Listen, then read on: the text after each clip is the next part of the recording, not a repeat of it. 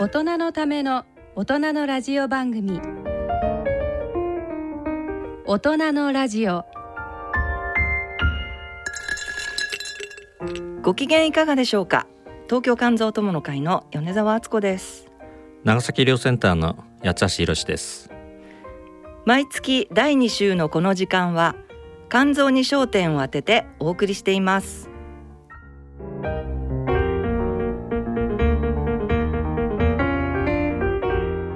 この番組はギリアドサイエンシーズ株式会社他各社の提供でお送りします。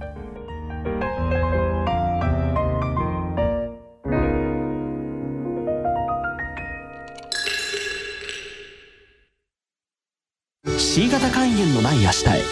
自分は C 型肝炎だけど肝臓の検査値が安定しているから放っておいても大丈夫。そう思っていませんか？検査値が正常でも肝硬変肝臓がんへ進展する場合があります。今は飲み薬のみで治癒を目指せる時代。まずは専門のお医者さんに診てもらいましょう。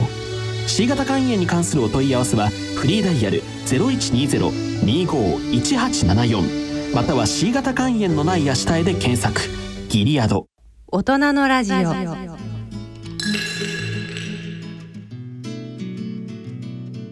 はい、えー、9月になりました、えー、今日も、えー、長崎医療センターの八橋先生にお越しいただいておりますが、えー、先生ここ1ヶ月はどう過ごされて？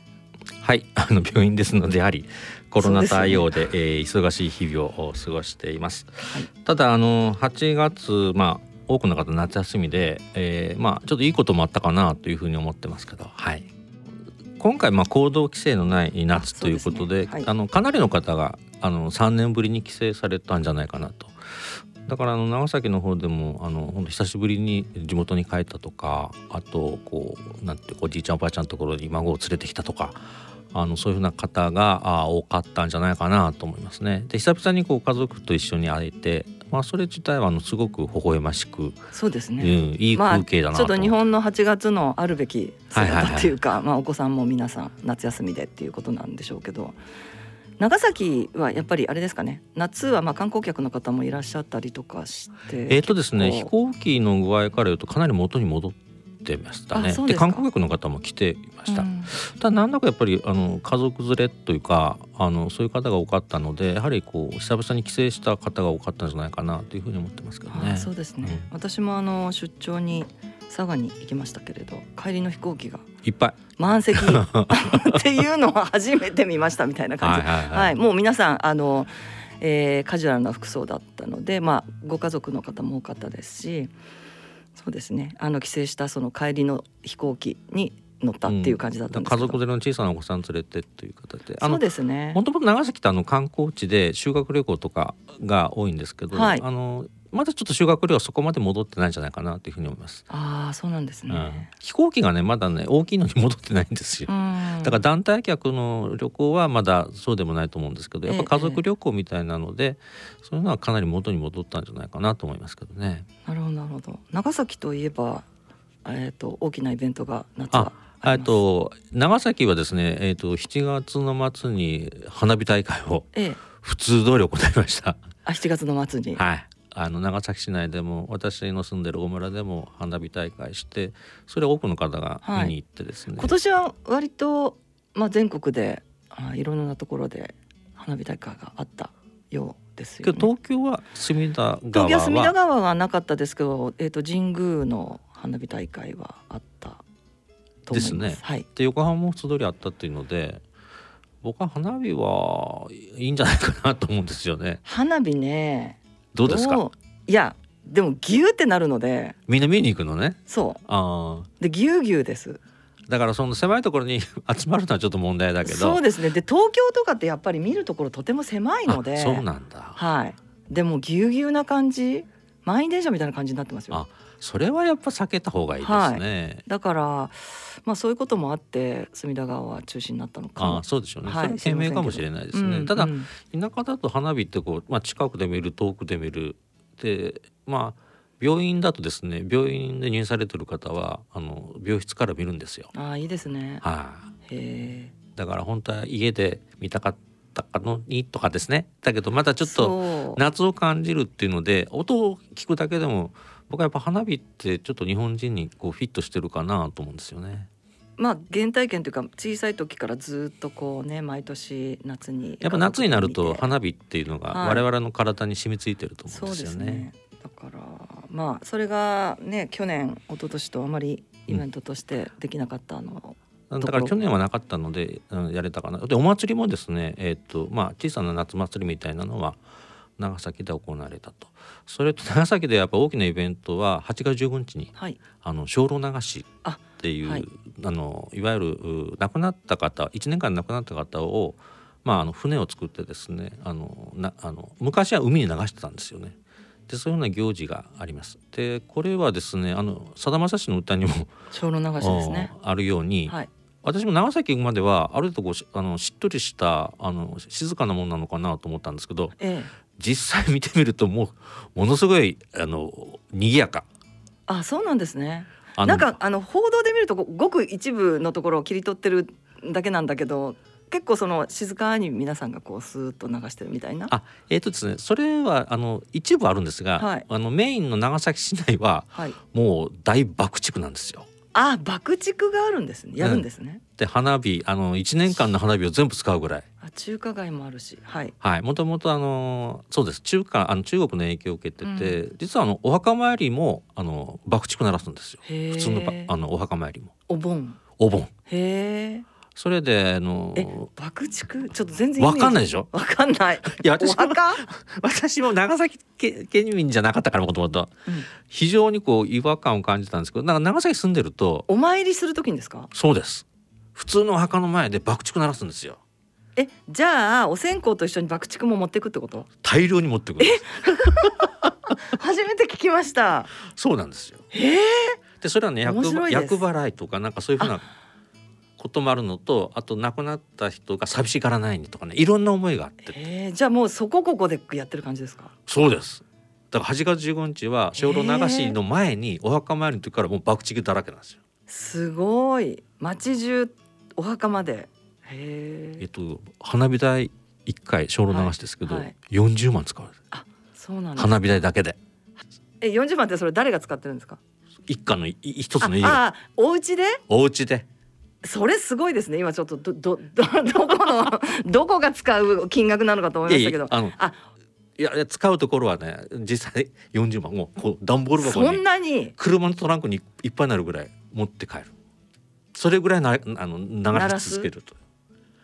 それでですね途中町で聞きに行くと、はい、耳栓を持っていかないとあうるさいです、ね、耳がね悪くなる。だからみんな耳栓して精霊流しをしてるというなるほど。じゃあ精霊流しってあのイメージだとなんとなく静かに川に流してる感じですけどそうではないんですね。まあそれもあるけど、うん、ってことなんですね、うん、へえ爆竹は知りませんでした。特にお墓はちょっと衝撃的です。で長崎の人ってやっぱ精霊流しってすごくあの思いがあってあの私の先輩の方がちょっと病気で亡くなった時も大学病院で精霊流し作って、ええ、でみんなで一曲品で流したりあのそんなことするんですよそれはもう8月とかも関係なく？あ1年間その1年間亡くなった。あ初盆？初盆？初盆の時に初盆の行事。とあなるほど。行事なんです。なるほど。あわかりました。もちろんあのそれをちょっと観光で見に来た人もいるんだろうけどどちらかというともともと長崎で地元の人がやっぱりこう亡くなった方の思いを寄せて、えー、精霊流しで寂しくじゃなくて賑やかにっていうそうなんですね、うん、そういう文化なんですね。ああなるほど。またなんかちょっと機会があったらそうですね。8月19日に長崎来ると今と多分様相が違うかなと。本当ですね。はい、はい、あの私、はい、事ですけど、はいはいはい、えっと8月に父が亡くなりましてですね。まあでももう93歳だったので、えー、もうずっとあの認知症で、えー、そうですね。母があの老老介護であの自宅で面倒はいなかなか大変そうですね。で、はい。あの母だけではなくて私はちょっと離れたところに住んでるんですけどもあの私の妹たちがですねあの近近くに割と住んでいるのでずっとあの一緒に面倒見てたりとか、まあ、病院に通っ何回かちょっと既得になってそうなんです。何回か呼び出されたというふうに。何回もいやそうです何回大変だったでしょ。面会はできないし。えっとやっぱりあのい亡くなる1か月間1か月前ぐらいから入院してるんですけど、はい、あのやっぱり母がもうあの面倒見きれないっていうことともうあの体を持ち上げられることができなくなっちゃって。それであのおむつの交換とかもちょっと一人じゃできないっていう状況でで1か月前に入院してやっぱり入院するとどうしても、あの食事がうまく取れなかったりとか、はい、で点滴になってしまったりしてそれで体力が一気に落ちてっていうところもあって。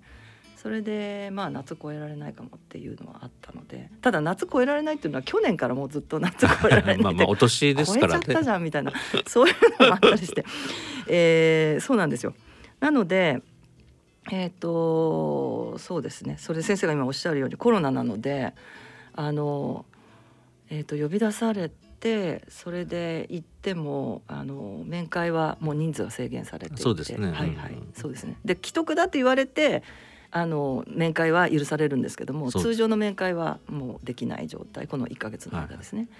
はい、はい、できない状態でしたけれども、はい、だから私もあの入院中に、えー、1回行ってそれであの会ってでその時はあの父は私の名前も呼んでいたので、うん、あそうですそうですそうです。それすごく大事なことじゃないそうなんですよ。はい。だからあ意識あるんだって分かる？とかって言ったら「うん」なんて言って言ってましたので、まあ、それが私にとっては最後だったんですけどそうですね。あのまあそうですね。私あのこの番組で結構いろまあどうしてもやっぱり患者会やってると、はいはいはい、まあ、先生もそうでしょうけど患者が亡くなりますのでね、はい、で親しくしていた患者、まあ、患者さんだったり、はいはい、えーえー、そうですね。電話だけで会ったことがないけれどもでももう定期的にこう結構電話をしてきてくださって、はい、それでもう声ですぐにお名前が分かるみたいな方たちも、うん、あのえっと亡くなってるんですね。すごくたくさん亡くなってるんですよ。うん、それあと亡くなったっていうのは誰かが連絡が入るんですか？えっ、とねそれがご家族がいる場合は会員さんの場合はね、うんうん、必ず連絡が入ります。うんあの解放誌をお届けしてるのでこれはもう結構ですっていう形で、うんうん、えー、連絡入るんですけども例えばですね会員さんでもお一人でいらしてらっしゃる方は連絡が入りようがないじゃないですか。途絶えるそうなんですよ、うん、それでそうするとですね解放誌私たち2か月に1回送ってるんですけども、うんうん、それまあ送って送ってで1年に1回は会費をの納入していただくんですね。うん、会費がもうずっと滞り、うん、で半年経つと私たちもお知らせをしてはがきを出したりするんですけど、うん、まあ、そのはがきを送っても何の返信もないみたいな。うんうん、でも本当にしょっちゅう電話されてた方。だからパタッと連絡がなくそうっていうのがすごく多い。最近。はい。多いです。去年から、まあ、ちょっと去年もお話ししましたけど去年からそうですね。多いです。で C 型肝炎で、えっと、ウイルス排除して7年経って、うん、でそうですね。初めてがんができて、うん、でそこからもうあのもう何度も何度も再発っていうことで、うん。うんまあ、再発しますもんね。そうですね。60代の方です、まあ男性ですけどね本当によくあの私面談で相談も東京都の施設でやってるので、うんうんうん、そこにもしょっちゅういらしてうん、だからもうよくお顔もあの存じ上げていてで年が割と私も近いのであのいろんなお話ししてた方がいや連絡がなくなっちゃってその方の奥様も入院されてたので、うん、それで多分連絡全然あのなかったんだと思うんですけどみたいなことがあるので。やっぱ会員の方とかよくご存知の方とかよく相談になってた方が、はい、まあ、亡くなるっていうのはちょっとショックですよね。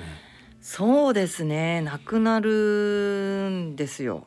それでショックです、うん、でショックなんだけどうんまあ仕方がないといえば仕方がないんですがうん時々だから嫌になりますね。あ嫌になる？嫌になるよ先生。なんで私こんなことやってんだろうと思いますようん。まあそんなことでですね、まあ、父が亡くなってただ、うん、あのやっぱりすごく身近な家族が亡くなるっていうのが初めてなの。まあ祖父とか祖母はねもう亡くなってますけどうん、身近なうんと身近な私の家族が亡くなるっていうのは初めてだったので、まあ、父が亡くなる。そうですね。なのでちょっといろいろ考えるところはありました。ありますよね。はいあの昔我々が子供のところってこうかんあの葬式ってこう非常にこう身近で、はい、親戚の誰かが亡くなるとすぐ集まってたのが今だんだんコロナっていうのもあるしもう本当同居してる家族だけで葬式あげるのがあって、ね、もそう親戚呼ばなくなったじゃないですか。そういう意味ではちょっとこうそういうふうなお葬式とかそういう死がなくな人が亡くなるっていうことに、こう触れなくなってる体験しなくなってるようにね、私は思うんですよ、まあ、病院に勤めて家族化っていうのもあるし、うん、特に東京の場合は家族だけで住んでることも多いのでなかなかその死に触れるっていう。ただ多子化時代なので実際亡くなってる方は多いわけで、えーだけど、まあ、いつかも来るわけで やっぱそこのことに関してはやっぱちょっとこうなんというかな日頃は少し考えておくべきかなと。やっぱこう言い言いたいことに言いたいことを伝えないといけない人に伝えておくとかですね。あのよく病院でいると亡くなる時っていうのはやっぱあのそこにいるかいないかっていうよりもその前にあの自分が伝えたい人にちゃんと人に伝えるとか会っておくとかっていうことの方が大切で大事ですもう亡くなる瞬間にどうかっていうのは私はそうでもないんじゃないかと思うんですそうですね、うん、だからだから意識がはっきりしてて意識が伝えられる時、まあ、元気な時にやっぱりお会会ってですねあのあのご本人の考えとか意思とかをあの確認していただきたいなって私は思うんですよね。そうですね、うん、あのーまあ、父は93でもう本当に、うん、あのまあ、いわゆる大往生みたいな形で、まあ、老衰で亡くなってるので、うん、あのそれはまああの言ってみればおめでたいというようなまあまあそういうことですよね。まあ、天寿を全うしたなんですけど、もう何も書き残してなくてですね。大変ですね。大変です。だから会員さんたちって結構やっぱりがんをあの再発繰り返してたりするとですね、うん、皆さんもう私就活今してるのよとかっていう電話も結構あるんですよ。で何やってるのって言ったらいろいろなものを全部整理して、うん、もう断捨離もしたし、うん、あとはあの残すもの、えー、もう全部あの書き留めたしっていうで今就活ノートみたいなのもあるんですよね。はいはい、でそういうものを使ったりとかあるいは自分で日記に書き残したりとかっていうことで結構皆さんちゃんとそういうことやってらっしゃるんですね。だから偉いなと思って。うん、でそれがまあ父はですねもう全然そんなことがなくですね、まあ、病気をなかなかしなかった人なので、うん、もしかしたらその病気をしているとか慢性疾患を持っているということが、まあ、より死に近いあ病気という感覚？あると思うんですね、うん、病気を持ってるとちょっといざという時のためにやっぱ事務しとかなくちゃって病気がないとそうそう。なんかいつまでも生きてるよっていう錯覚に陥るから。そうなんいつまでも生きてるよっていう感覚でそのまま行っちゃったみたいな感じなんですね。だからもう今母残された母は87ですけどもうとにかく書いといてねって言ってふーんなんていう感じですけど大丈夫かなみたいな。ただねそれはねお父さんお母さんだけの話じゃなくて我々自身もそうです。いざという時ポテっていくわけで。もういろいろ考えなきゃいけない年かもしれないですけど。だからね まあ言えば私ちょっと気になるのは暗証番号とかね。そうです。自分しか知らないのあるじゃないですか。あと今デジタルそうです。なんだっけ？なんとかってあってすべ、ての書類が現物じゃなくていわゆるデジタル化した中にハードディスクに入ってるので。入ってるんですよ。それ誰も開けられないですからね。開けられない。いやまあ開けなくていいものはそれでいいですよあそうそうそう。でも開けなきゃいけないものもあるかもしれないじゃない、うん、だからね僕はちょっと就活もねやっぱそのデジタルのことも考えてそうですね、ね、やっぱ暗証番号の管理とかをだけど知られてもままずいし。だからちょっと今からちょ就活もねデジタル化の時代で変えないといけないんじゃないかなと思うんですよね。うん、うん、ただねこれはね年齢関係ないですよ。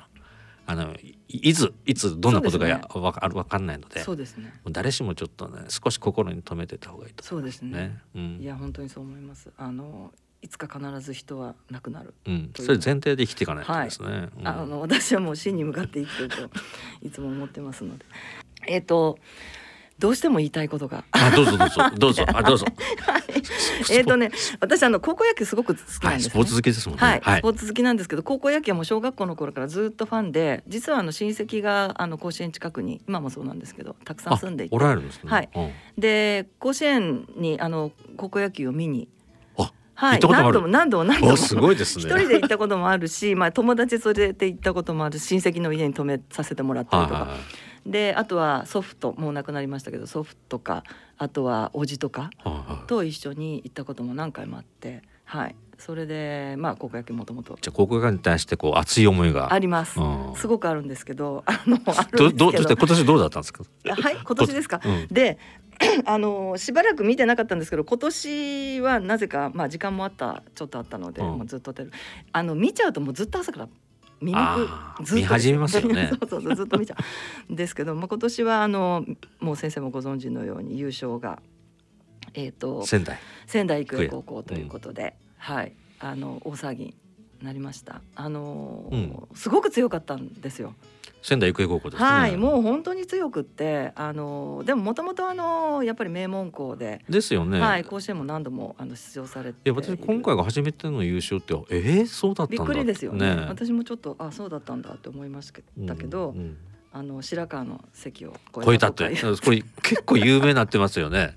それみんな大騒ぎメディアとかも大騒ぎですけれどもあの白川の関ってあの北海道のね駒大苫小牧高校っていうところが、あの田中正則さんがマークの出身校ですけど、あのもうすでに2回ぐらい優勝してるんですよね。まあそこから北というところでそうなんでしょうけど東北地域ではそうです初だったという東北で多分初なんですよね。そうです、はいはいはい。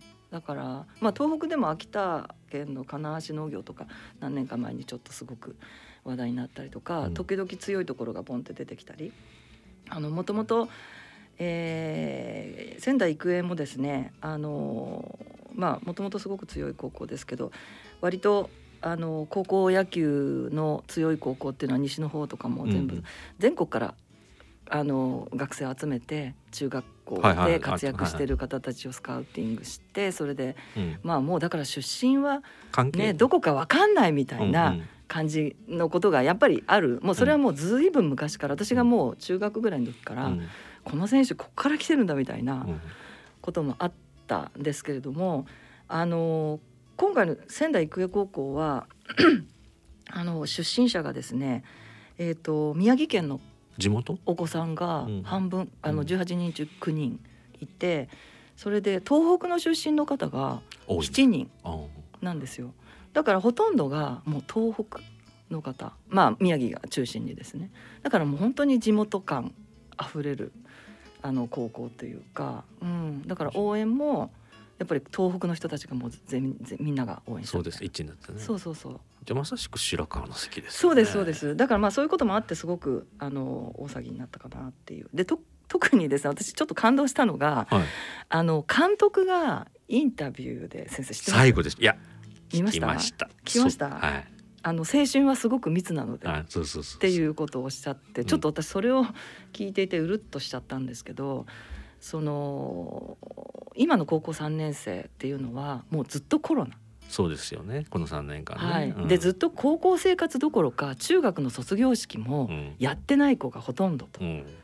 いう子たちがまあこういうふうに頑張って優勝できたっていうことが意味があるんだっていうことをおっしゃってたんだけど、まあ、それでもってその話を聞いてもう改めてそのコロナの残酷さとかやっぱり、えー高校生とか中学生もそうでしょうけど、まあ、大学生もそうでしょうけど、う学生の子たちがね本当に普通の私たちと同じような学生生活を送れないっていうことがもうずっと続いてるんだなと思って本当に気の毒になっちゃってだから今年は甲子園が普通にできて観客もそうです。入れてね、はい入れてえっと一昨年2020年の時は甲子園はあの夏の大会中止になってますのでで去年は、えっと、観客を入れてないんですね。一般の観客、うん。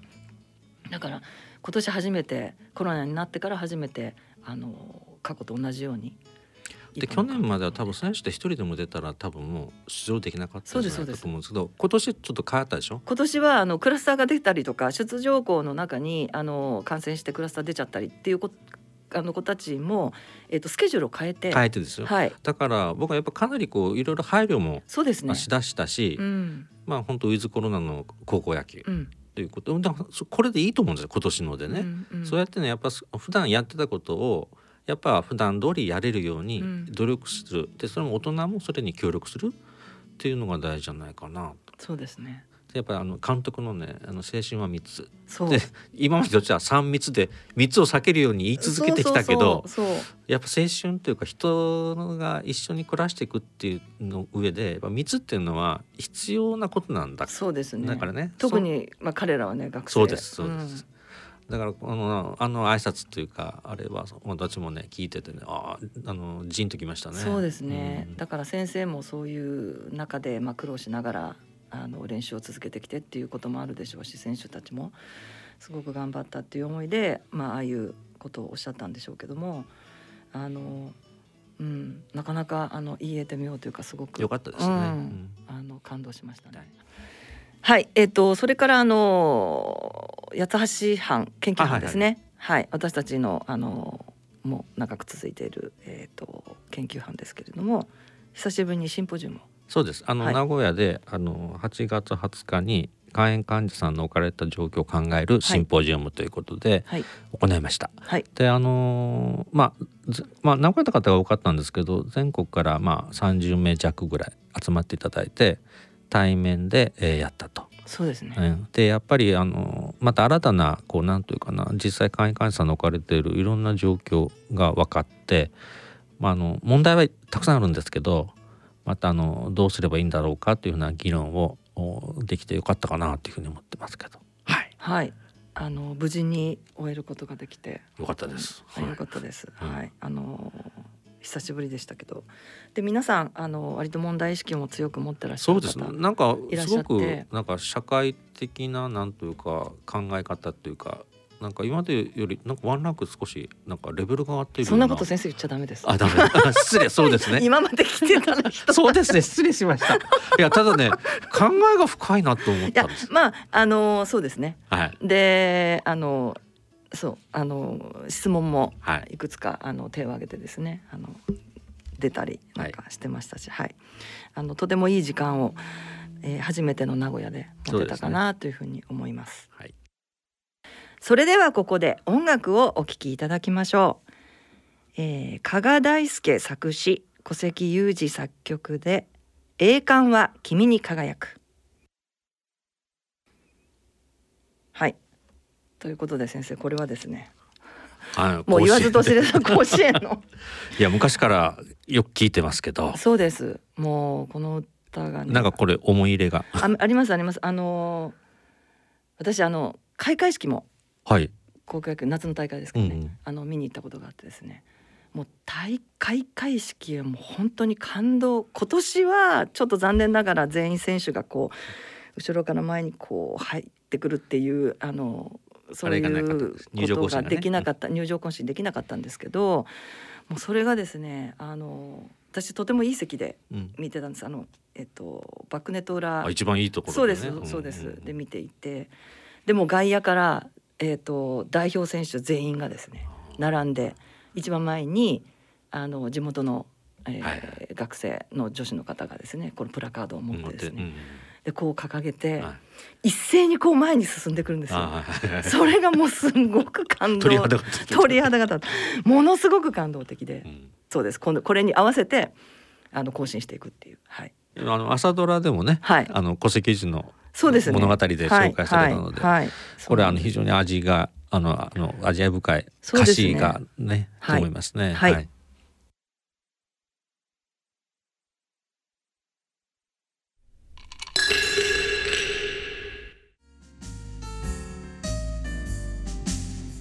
健康医学のコーナーです。今回は8月の放送に続き時代とともに肝炎の診療を振り返るその3回目となります、えー、お話は国立長崎医療センター病院長の八橋博先生です。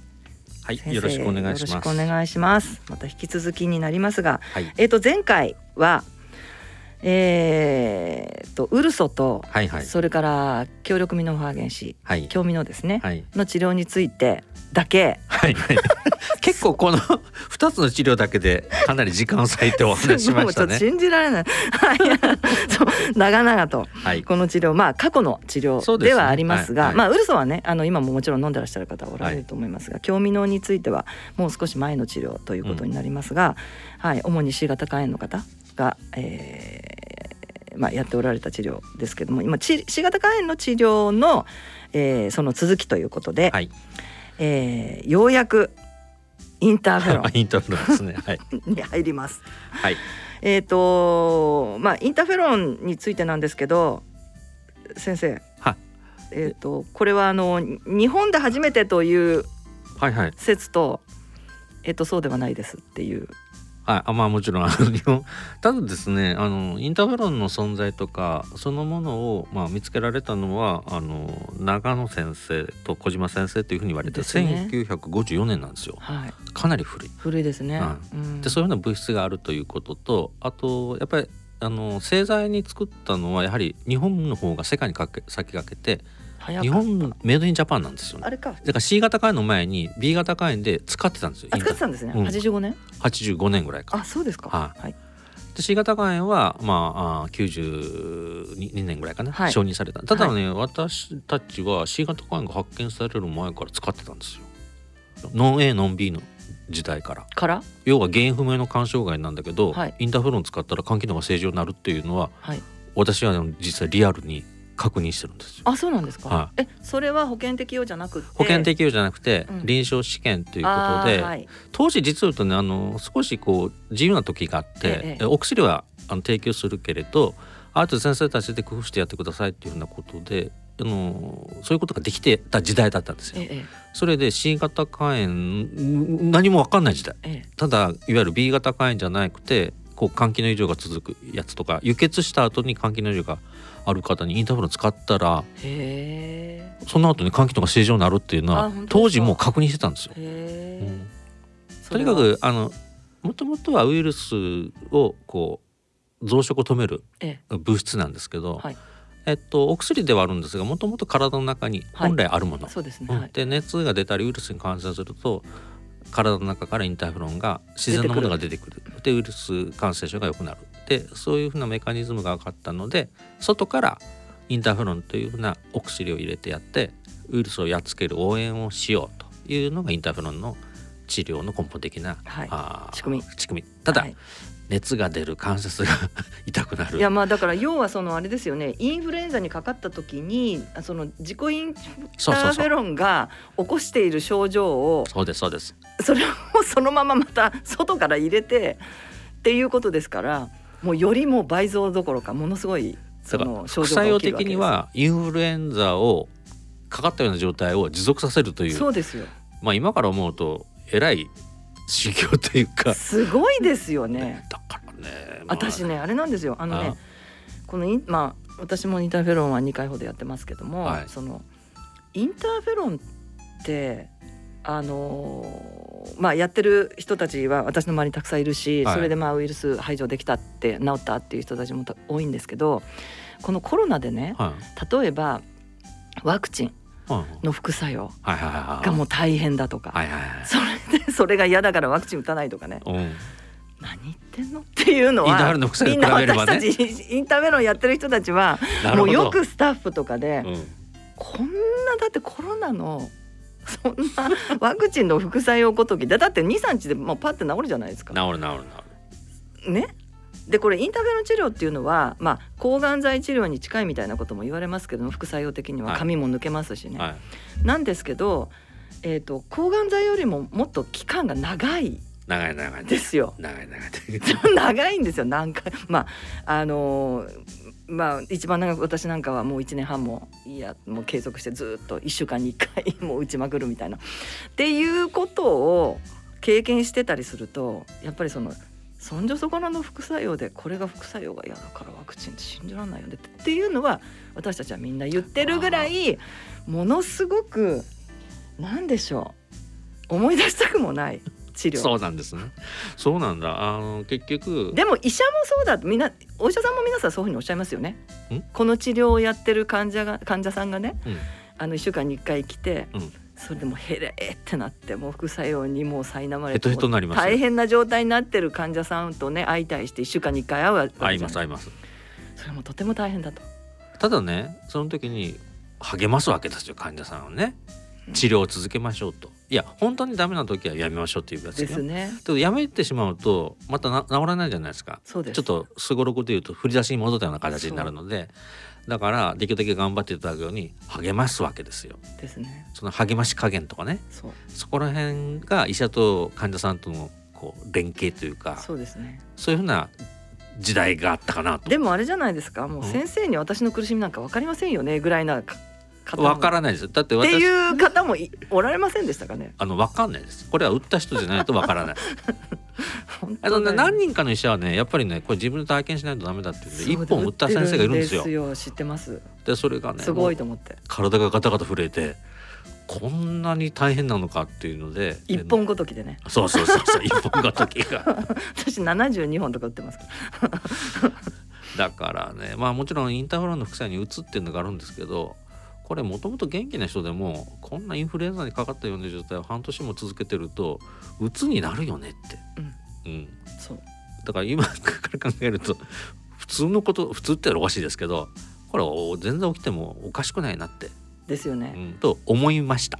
はい。いやいや本当にでもその時代が結構長かったですよねインターフェロンの治療の時代っていうのが C 型肝炎は特に C 型肝炎に関しては自然に治ることはないのでもう当時はもうこの方法しかなかったんですよね。ですねで当時で最初の時でも3分の1は治ってたんですよ。ウイルスの量が少ないとかウイルスの方2型の方とかね。だからやっぱりできるだけ当時あるものでできるだけ一人でも多く治したいなっていうふうに我々もってたし患者さんもできるだけ早くう治し治りたいと思って頑張ってた時代じゃないかな。だってですね、うんあの治療しなければいずれ肝硬変や肝がんに進行していくんですというのがもはい、うそういう説明情報で、うんもう私たちは もうそうがあったのでまあそれは本当にそうなんですよね。で実際にそういうふうにあの進んでいって亡くなってる方たちっていうのも患者会の中で見てるわけですよね。だからそうはなってはならないと。もうそうはなりたくないっていうことでじゃあどうするって言ったらウイルスを排除する方法はこれしかありませんって言われたらじゃあ頑張るしかないよねっていう。そうです。もう患私たち患者としてはもう結構追い詰められた感じで。でまあ頑張れる人私は割とひあの一番最初のインターフェロンやった時は30代だったので、うんうんうん。まあ、割と若かったのであの、まあ、その時は半年間の治療インターフェロンだけのい半年間でしたけどでもウイルス排除できる確率がもう1割ぐらい。あ難治療はそうですよとね、いう時代だと思いますその難治療はね。あのジェノタイプが、まあ、1型というそういう時代だったので、えー、1995年ですね、はい、だったので、まあ仕方なくやってそのまままたウイルスが再燃してっていう。だからねインターフェロンを使うのが1992年から2014年か16年までなので、はいやっぱ1415年はインターフェロンが入ってたわけですよ。そうですで副作用があるわけですよ。そうですで辛い副作用ですよ。大変ですよ、そうですよね。会社辞めたもん私ああそうなんですね。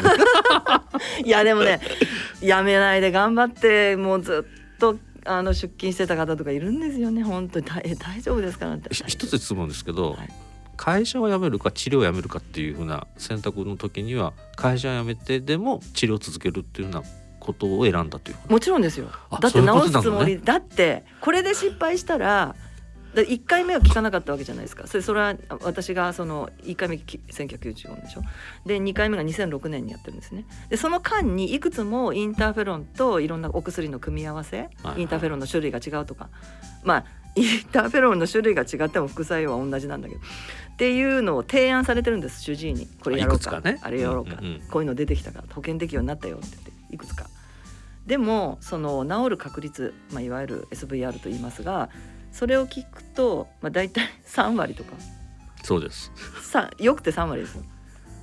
3割じゃって思って。それで自分の今の検査の数値と照らし合わせて、えー、と主治医に「まだやんなくても大丈夫ですか?」って言ったら「うんまあまあいいや」っていうことで、うんうんまあ、どうしてもやらなきゃいけないってことはないと。今すぐにあの、まあ、か肝がんに進行するっていうような状態ではないと。うん。いうことを言われてそれで待って。で次にトライしたのがその2006年の、まあ、皆さんすごくたくさんあのやられた50%の方が、えーそうですね。ウイルス排除しますよって言われたインターフェロンとリバビリンっていうお薬の併用あの飲み薬のリバビリンえっと、インターフェロンは注射、はい、です。でリバビリンがまあ効くんですけどまた副作用を強くするわけですよね。そうです。リバビリンの副作用もあるしね。あります。貧血と貧血。あとね倦怠感とあと皮膚症状も結構あったあありました。私結構痒くなりました、うん、うん、お化粧とかもできなくなった。だからまあもちろんあの治療効果は良くなるんだけど、うん、副作用はより相乗的に強くなっていく。ひどいよね地獄。でそれって治療期間は長いわけで。そうですよ。だから本当修行のような。いや修行です。私本当に修行って思いました。そう。だからただえーと、ウイルスは途中で血液検査上では陰性化するんですよね。マイナスになる、からこれを続けていけばっていうのがあって私陰性化したのちょっと遅かったので治療期間も延びましたけど、えー、16週目で、えー、陰性化してで早い方はもう本当にすぐに陰性化してですよね。で12週過ぎてたのでやっぱり延長しないとダメだったんですそうですそうです。で延長で70人、うん、でも私それでもね怖かったんですよね。もしかしたら1回目の治療の時にインターフェロン打ってる時は陰性化してたのにインターフェロン治療が終わった途端にウイルスがまたパーって出てきたっていう、うん、それがよく言うその肝臓の中に溜まってるんだよとかいう。残ってるんだよ。残ってるんだよとかいう先生が。だから血液検査上は陰性なのに終わった途端にまたもうバーッと体中に広がっていくみたいな、まあ、ことがあったそういう経験をしているので再燃の経験があったので72週終わって終わる時にですね、延長ね。さらに延長？はい。2年間。だからあと半年延長って先生どう思いますか？で先生なんて答えたの？えっ、ー、とデータはないしもちろん保険が効かない、うん、だから自分でお金をもちろん自費になると。けどもえっ、ー、とどうしてもやるっていうんだったらやってもいいよって言われた、うん、だっていろいろ考えたんですけど、うん、えっと、お金が多分250万ぐらいいるいるいるいますよ、かかると、いうこととだそれが怖かったんですよ。今は陰性化してるけど、あのすごく不思議なんだけどもう大変な治療ででもとにかくいじめられてこんな治療もう本当に早く終わればいいのにってずっと思ってるんだけど、うん、それが終わるってなると怖くなるわけ、うんうん、また再燃するかもしれないって思いが出てきてすごく怖い。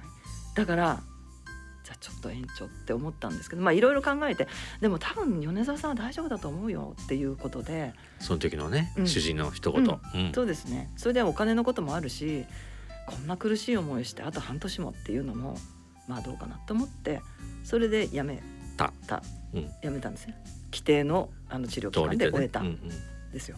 はい、それで まあ無事ウイルスがいなくなったけど、うん、だから当時私患者さんに話したのはインターフェロン治療ってこうマラソン三好さんマラソンお好きですけど、はい、42.195キロ走るのをそれを1.5倍60キロを走りましょう、はい、もうヘトヘトになってるのに。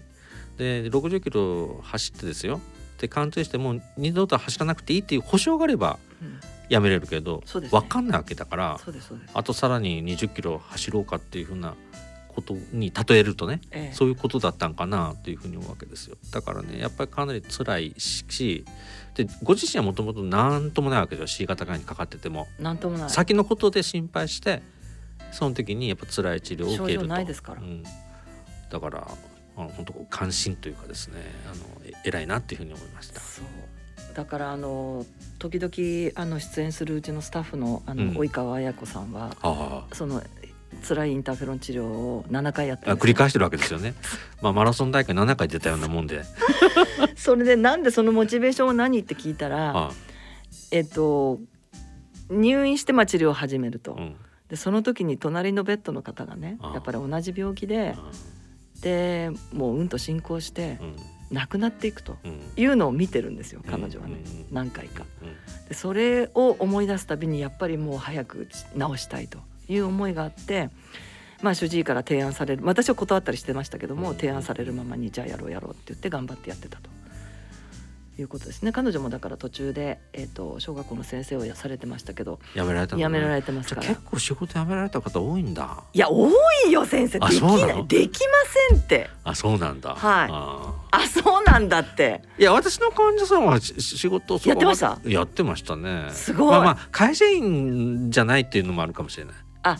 田舎だから。あ自営業自営とか農業とか。ね、まあだけどやっぱ、うん、公務員の方もらえたけどそこまでか仕事を辞めた方そこまでいなかったような気がするな。いやいやいやあ東京は多かったんですね。そうですねまあ全国的にも多いかもしれないけどね。あそうですねだからまあもちろん辞められん辞めてない継継続してね頑張ってやられた方もたくさんおられるけどただ私たちの当時電話相談あの私治ってからすぐにもうあのこの仕事を始めて電話相談を受けてましたけどもうあのあれですねやっぱり肉体労働とかえっとねトラックの運転手さん。あ無理かもしれないな。集中力がなくなる、うん。事故を起こすかもしれない。うん。もうあのもうやっぱり天秤にかけるんですよ。治療とそれから。はい。あの仕事とね。うん。でやっぱり一家の大黒柱でまだ小さいお子さんいらっしゃってなんて言うともう辞めることにしますって言って辞めちゃってでその方がその後に缶コーヒーになられてとかっていう経緯もあって。話も聞くわけだ。そうそうそうそう。あーっていう。そうなんですよそうそして先生はい。インターフェロンが大変な治療なんですけど 最近の治療はもうインターフェロンじゃないですよねもう今はあのもう飲み薬だけ。はいその飲み薬についてちょっとご説明を、あ今はあの本当飲み薬だけで、えーもう3ヶ月とか2ヶ月飲めば治ります。で今度ねえっと新しい情報はエプクルーサっていうようなお薬がはい今まで肝硬変とか再治療しかダメだったんですけど、はい。あの慢性肝炎にはい。承認されましたので、はい。まああのまあより治療の選択肢が増えたかなと。ですね。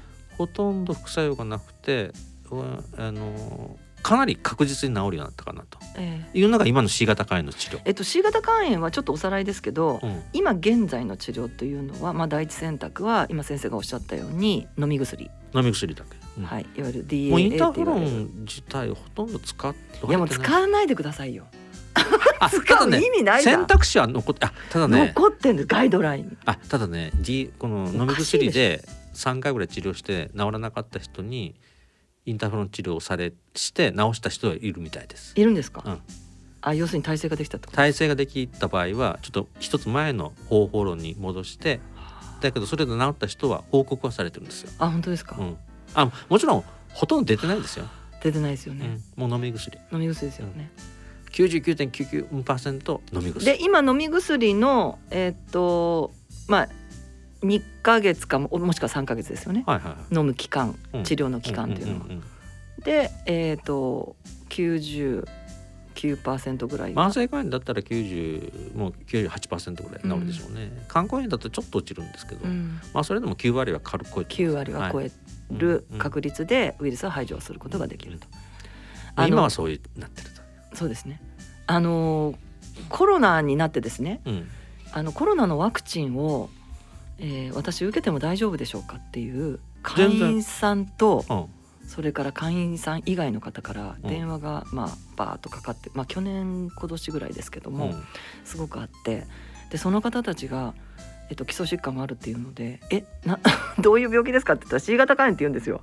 でウイルえウイルスはまだいますか?」って言ったウイルスまだ言えるっていうわけ？そうなんですあだからそれでびっくりして要するにその方は自分が C 型肝炎でウイルス持ってるけれどもだからつまり基礎疾患があるけれどもワクチン打っても大丈夫ですかっていう電話なんですよ。うんそれで初めて会員さんにもいらっしゃったんです。なんでそれで初めてまだ治してない人してない人こんなにいるのって私は思いました。ああなるほどね。なのでやっぱりもう皆さんには、まあ、こんなにあの簡単に、えーふもうさっきあのインターフェロンで副作用うんぬんとかってわーわー言いましたけどももう全然違う治療なので、まだね知らご存知ない方がおられるいうことですね。えーそうなんです。で患者さんに届いてない、届いてないんです、うん、その情報がね。そうです。やっぱこのラジオでもって言わないとダメです。そうなんでですよ。だからいやあのね何年か前も、うん。やっぱりあそんな治療があったんですねって言ってこのラジオで知りましたっていうふうに言われた方が それであの私たちのところに電話いただいた方がいらっしゃったのでもうぜひぜひ C 型肝炎の方あの症状が全然なくてもですねあのすぐに治療ができますから肝臓の専門医のところに行ってもそうです。治療していただきたい。もう今ウイルス持ってていいこと何もないので、何もないですよ。うあ。ぜひだからあの専門医と相談してそうですそうです、早くウイルスと縁を切りましょう。そうですよ。もう早く治してください。2ヶ月とかさだからもうそのさっきねひどい副作用の話をして。あんなことはないわけでもうすから。全然ないですよ。だってだから本当に羨ましかったですね。で両方やったっていう方もやっぱりたくさんおられて、インターフェロンやってあのウイルス排除ができなかったのでで今の新しい飲み薬の薬。で治療しましたっていう方もいっぱいいて私もあのうちもスタッフもたくさんいたんですけどそのさっき会社辞めるの辞めないのとか、なんだって話しましたけどもうそんな全く無縁ですからね。副作用なんかいや全然仕事辞める必要もないです。今はね。もちろんですよ、はい、だからスタッフも どう？って聞いたらなんかもう聞いてんのか聞いてないのか分かんないんだよねみたいな。だインターフェロンの時ってやっぱり副作用があるからなんか効いてるっていう感じになるんですけどあの飲み薬全然副作用がないので効いてるか効いてないか分かんないんだけどでも検査上はもうウイルスが陰性化してるから効いてんだよっていうだから本当にびっくりっていうのをもう体験したっていうことをよく言ってましたけどまあ本当にそんな治療に変わってますから。ですね。ぜひぜひ。じゃあまたあの繰り返しラジオでねもう4月肝炎は もう治るんですよって言い続けましょうね。治りますよ。治る治るよ。治ります。治ります。治ります。それでもういろんな、まあ、選択肢もいくつかあるんですもんね。飲み薬もね、うん、はい。あのその方の症状だったりえっ、ー、と状態によって。そうですはい、多少ちょっと腎機能とかいろんなところで薬のチョイスあの選択ありますけど、はい。まあ、だけどもうほとんど治療できない人はいないんじゃないかなと思ってるんですけどね。そうですよね、うん、うん、だからあのもうぜひぜひ皆さんあのまだウイルス持ってるっていう人がおられたら。わかりました。あの専門医かあと東京肝臓友の会。あ電話してください。ご相談。っていうのがメッセージとしていいかな。そうですそうです。ゼロ三の五九八二二一五ゼロです。あの火曜日木曜日金曜日の十時から十六時まで、はい、あのもうぜひぜひお話ししましょうぜひ。はい、はい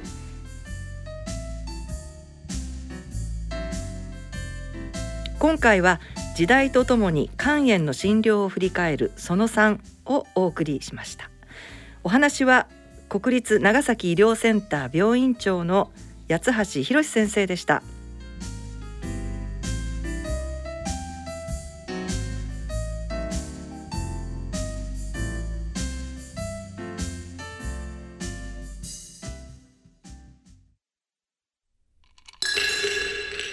大人のラジオさてここからは映画のコーナーです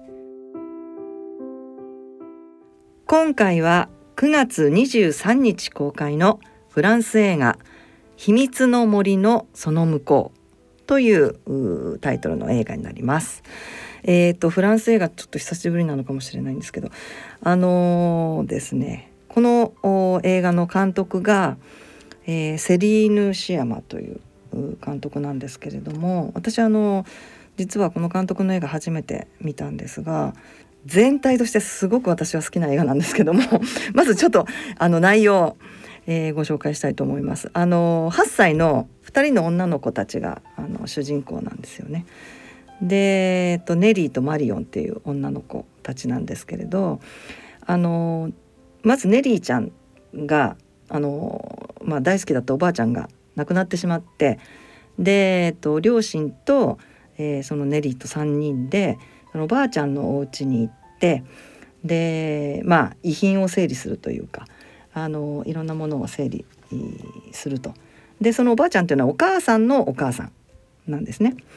でえっとえー、お母さんがやはりあの、まあ、自分の実母が亡くなったっていうことで、えー、すごく、まあ、ショックを受けていてでそのショックを受けた様子を、まあ、8歳の少女ネリーちゃんが、えーまあ、ずっと見てで、まあ、自分も悲しい思いをして最後さよなら言えなかったっていうようなことをお母さんに、えー、言ったりして、まあ、お母さんとその悲しみを、えー、分け合うというような、まあ、そんなところなんですけどもその後にですね、まあ、マリオンっていう初同じ年の女の子と、え、出会うんですけれどもあのお母さんがまあ突然ちょっといなくなってしまってでお父さんと2人でそのおばあちゃんのお家で、えー、後片付けをしていってでお母さんがまあ急にいなくなってしまったので、えー、お母さんと一緒によく遊んだ、えー、森に出かけていってでそこでまあマリオンっていうあの女の子と出会うんですね。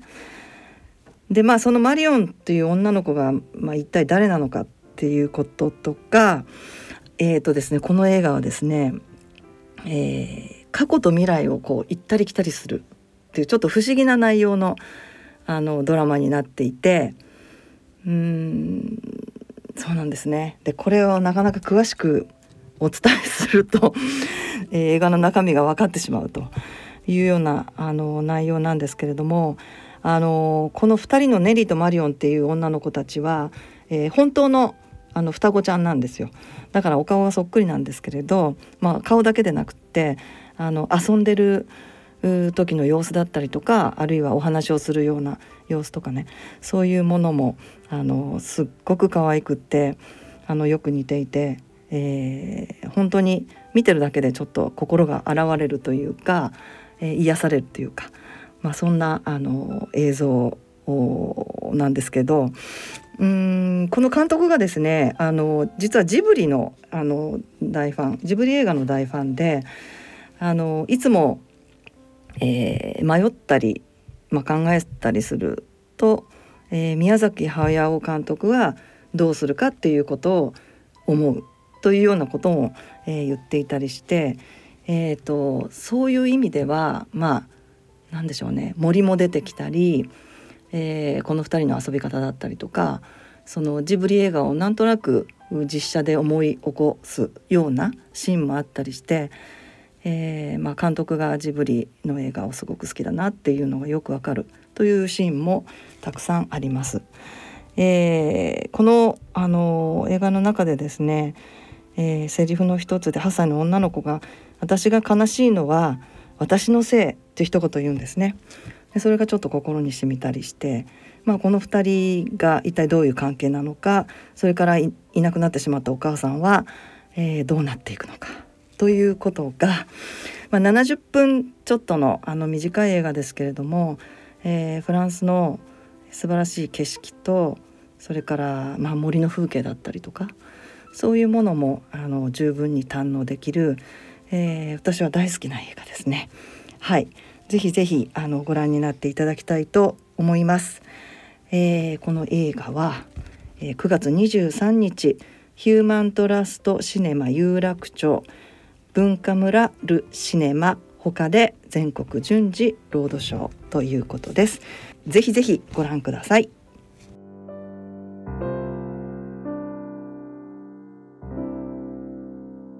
大人のラジオ。大人のための大人のラジオ。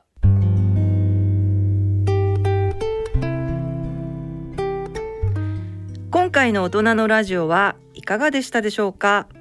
先生今日はあのまた引き続き診療振り返る3回目ということでそうですね。ようやく C 型肝炎の、はい、はい、飲み薬のところまで現在の治療まで行き着きました。ね、はい、どうです？よかったです。これも延々続くかと思います。いえいえ。よかったです。何かあのメッセージなどはありますか先生？あえっとまあ途中でもお話ししましたけども本当 C 型肝炎はあの心配しなくても副作用軽くてえー、ほとんどなくて治せるようになりますので。そうですよ。軽くてどころかほとんどないですよ、はい、専門医か東京肝臓友の会にご連絡をと思います、はい、お待ちしております、はい、それではお時間となりました。ご案内は私米澤敦子と。八橋博でした。次回の放送までさようなら。さようなら